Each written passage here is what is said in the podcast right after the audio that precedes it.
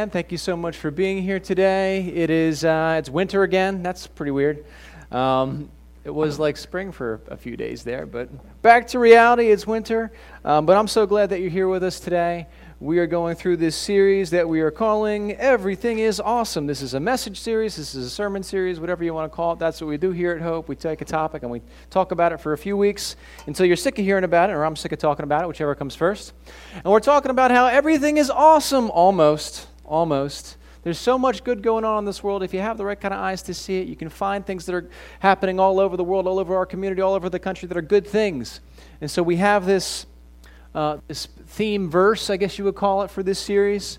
And we looked at this the first week of the message series, and it says this this is Paul writing to the Philippians. It says, Finally, brothers and sisters, whatever is true, whatever is noble, whatever is right, whatever is pure, whatever is lovely, whatever is admirable, if anything is excellent or praiseworthy, think about such things. And so we live in this world and there's so much craziness going on, and we look at the news and we look at social media and we can get bummed out. But if we look for it, we will discover, we will see that there are so many good and awesome things happening all over the place. There really is a lot of good if we look for it. And so that's what this series is about, all about. It's a series that I needed right now. I need a little bit of a pep talk. I need to be reminded that, that God's still at work and that things are going on and things are great.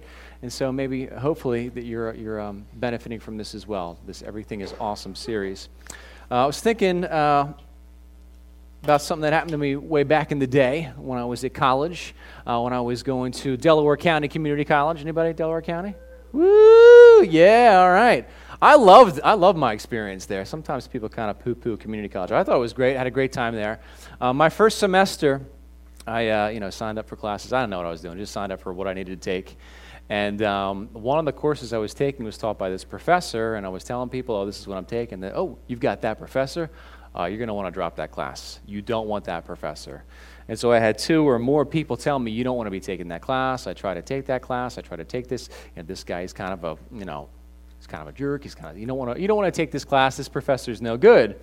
And so I considered that. I thought about it. I said, all right, well, you know, I'll, I'll, see what it's like. And so I went to that first day class, and there was this guy. He was, he was an older guy. He was like a ex-military guy, um, really tough. So he gives us this syllabus, and he gives us, you know, assignment that first day. First day, you're not supposed to get an assignment. That's not how it works. You're supposed to just go in, kind of like chill out, meet the person.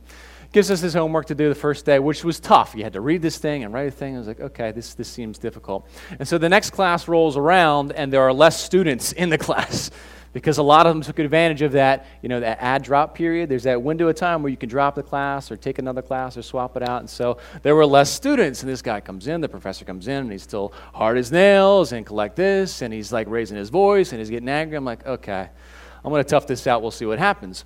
Well, then at a certain point, right around with that add or drop window like closed, when that window closed, things changed in the class. There were a lot less students, for one thing, that changed. And this guy got a little bit gentler, a little bit nicer, a little bit friendlier.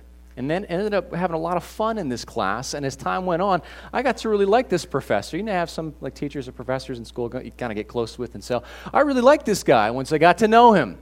Once I got to know him and what he was about, and by the way, he never publicly admitted, hey, I tried to scare people and get them to drop out of the class. He never said that, but that's kind of what happened. And so we got to know him a little bit, and he was a good guy. And he really cared. He was passionate about the subjects that he taught. And um, you know, I liked him so much, I found out he taught two other courses. I took those two courses too, and it was the same thing. He was kind of mean up front, and then people left, and then it was a lot of fun. But it was, it was a great experience getting to know this guy and realizing that he had a passion for what he was teaching. And if I had just dropped out, I never would have found that out about him. If I would have said, oh, this guy's tough, I'm not going to forget it, I'm not gonna, I, I would have learned what a great guy he actually was and is. You know, there's a lot of. Uh, there's a lot of information right now. There's a lot of, of uh, stuff going on about God in our community and around the world. Um, some people have very positive things to say about God, some people not so much. Uh, but God has a reputation in our community. It is a mixed reputation. And there are a lot of people out there that are saying things about God that they really don't, they don't know what they're talking about, if I could put it that way. It doesn't sound polite. Um, but it's kind of like this professor where people had all these ideas about him. They thought they were sharing information about him, but they didn't know him. They really didn't know him. So they were telling all these, these things about him, uh, trying to speak to his character, speak to the kind of person he was without actually knowing the guy. A very similar thing is happening with God in our community and around the world. People have these ideas about God, but they haven't really got to know him yet. People have these theories or these notions about God. Some of them are positive, some of them are negative, but they haven't really got to know God yet. So, how can you speak about these things if you don't actually know God? Now, those of us in this room who are Christians, those of us who are followers of God, followers of Jesus, whatever you want to call us, we have this really it's an obligation i'll put it that way. We have this obligation whereas we get to we have to really know god. We need to spend time working on that relationship getting to know god for who he is learning about him learning his ways. We have this obligation. You can call it a privilege to get to know god because we have to be out in the community accurately representing who god is and what he's about. You know we don't want to perpetuate the misinformation that exists out there and so we need to get to know God for who He really is. In fact, if I could just speak personally, that's one of my burdens, and not, not so much as a pastor, but just as a Christian. Like, I want people to get to know the God that I know. I feel like if you could get to get, get to know the God that I know, you'd like this God. You'd be fascinated by this God. You see that the um, title of today's message is that God is awesome. How about that? Talk about a boring message title. Sorry, guys. It's kind of a cheesy title, but it's true. God is awesome. I was just reminded of that song the other day, Our God is an Awesome God. Everybody know that from back in the day? That was like contemporary Christian music from the 90s, 80s, 90s? I don't know. I just remember hearing that song on the AM radio as my mom was driving around, just rolling my eyes. Oh, our God is an awesome God. But it's true. Maybe that song was a little cheesy. You're allowed to like it. But it's true. God is awesome. God is awesome. That's exactly what you'd expect a, a preacher to say, right? God is awesome, but He is. And there's so many things about God that make Him awesome. There really are a lot of things. And we could talk about, we could talk about the creative power of God and how God created the universe and the, the solar systems and, and all that kind of stuff. I mean, when you think about everything that God made, you look, you step back and say, wow, God, you're awesome. I mean, the complexity of everything, you think of the vastness and the scale of, of space and time and the planets and how they orbit. And, and didn't we just find some new planets? Did I read that right? We found seven new planets. Well, well not, not we. I, didn't, I wasn't part of that process. But they just discovered more planets, more things that exist out there in creation. You think about the vastness and the complexity, and that God put all these things together, and God set all this emotion, and God has ordained and was working through all these things. That's amazing. And then you think about the small and the microscopic level, and the way that you know that, that, that life works and that beings work, and the way that an atom works. And there are those different parts inside of an atom. What are they called? Anybody know their science? But you got the protons, the neutrons, and the electrons. That's right. Okay, it's like middle school science stuff. You got all these pieces of the atom, and you know what holds all the pieces of the atom together? Do you know what holds it all together? Nothing. We don't know. Scientists, somebody came up with a term once upon a time, atomic glue, they call it, which is a term to describe something that we can't measure, we, it's not tangible, you can't point it out. And so some of us, like, I believe God is what holds the atom together. God is what holds all of us together. And that's exciting. God is awesome, right? So we could talk all about that and all the creation and all the wonder of God. And those of you who are Christians might get kind of fired up about that. Yeah, God is awesome. But for people who don't really believe in God, that doesn't mean much, does it? They don't really get passionate about that. It's like, well, the world exists, and that's just how it is. And things just kind of came to be, and there was matter, and there was antimatter, and there was a big bang, or something happened. I don't know, but we're just here.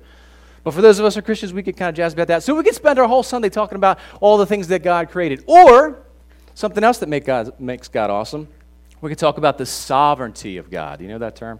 We Christians throw that term around, sovereignty of God. You could say the power of God or how God's got all the, you know, all of everything in his hands. He's got the whole world in his hands. That's a song, right? That I'm not going to sing for you. But God's got it all in his hands. And those of you who have been uh, Christians for a while, you can probably look back over your, all, your life and you can see there are times where God intervened and, and you were in the midst of some really bad situation and it was tough to see through it at the time. But, but now you know that God was there with you during that time and He set certain things in motion. You know, we talk about seeing the fingerprints of God in our lives. Some most Christians use that terminology. And so you've got your stories about God's sovereignty, and then you even consider, like, on a larger scale, beyond your personal life, all the things that God has put in motion at just the right time. I think about how Jesus came into this world exactly the right point in human history, and that's something we can go into de- detail about another time. But how perfect the timing was there, and we could talk about how amazing God's sovereignty is and how He's so awesome because of His sovereignty. But again, that's something else that I feel like we Christians, we get a little pumped up about that. But people who aren't really sure about God might not find that as exciting as we do. But the thing I want to focus on today is not just God's creative power, not his sovereignty. The thing I want to focus on today, the thing that I think makes God super awesome, is the wisdom of God. The wisdom of God. The wis- and this is weird to say it this way, but the wisdom of God truly impresses me. the wisdom of God, his knowledge, his understanding of how everything works, the wisdom of God. I was on, uh, I was on Facebook earlier this week, and uh, you know, I've, I've liked all these different Batman pages on Facebook because I'm, I'm super cool like that. Um, but anyway, somebody posted this, this uh, picture of Batman. It's called a meme, right? Or is it a meme? It's a meme, yeah.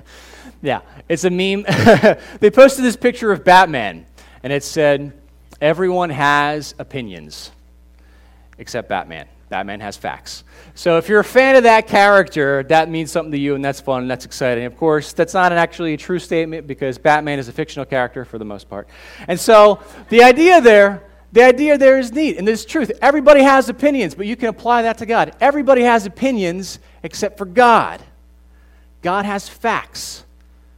He has this wisdom. He is the source of wisdom. If you're wise, the source of that wisdom is God. You know, when Jesus came into this world, by the way, Jesus is this perfect representation of God. He is God.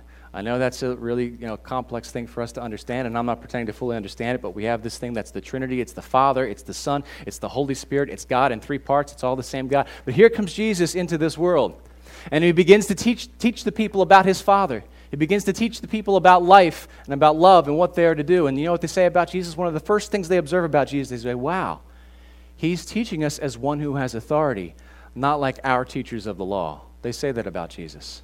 In other words, they're saying, wow, it's like this guy actually knows what he's talking about. when he's talking about God, he's speaking truth. It's not like the teachers that we're used to, and all they can give us is their best understanding, all they can give us is their best interpretation. But here comes Jesus actually telling us how things are because he knows. He's not guessing, he doesn't need to ponder, oh, what's life about? No, He created it all. He knows. The wisdom of God is amazing. The scripture passage that Holly read for us speaks to the fact that God is so big, so vast, and yet He cares for us also.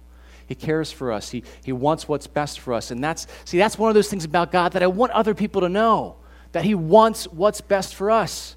You know, one of these things that's out there about God is God, you know, if you start believing in God or following God, that's just going to interfere with your happiness. It's going to interfere with your life. God just says, no, no, no, thou shalt not, thou shalt not, thou shalt not. God's not like that.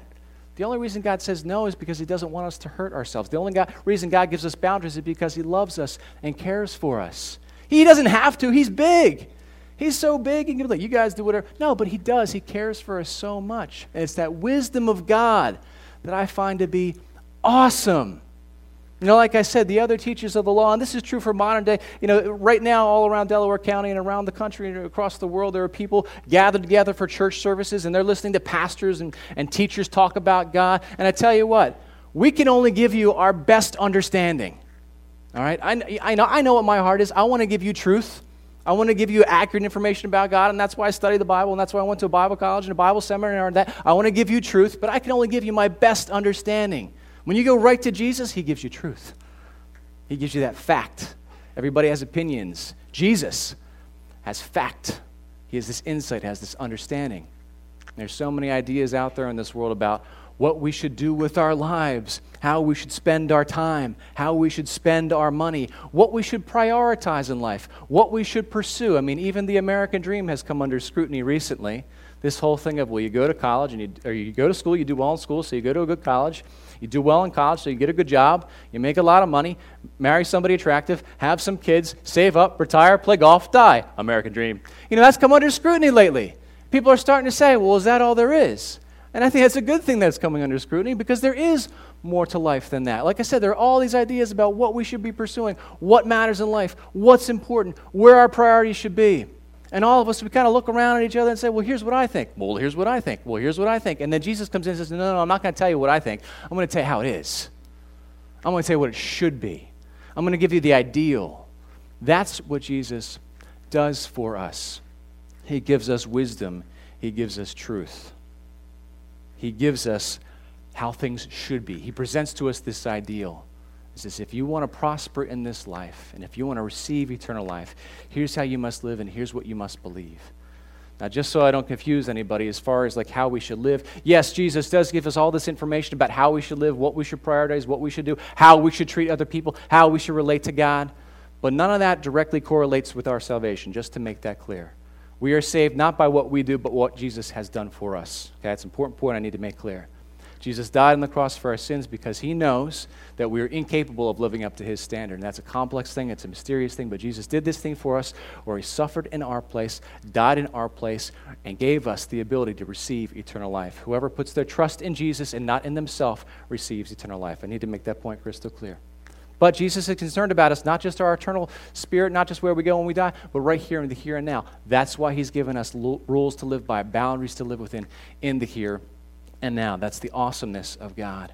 And as I was saying earlier, you know, there are all these, these ideas about God out there. We have this responsibility.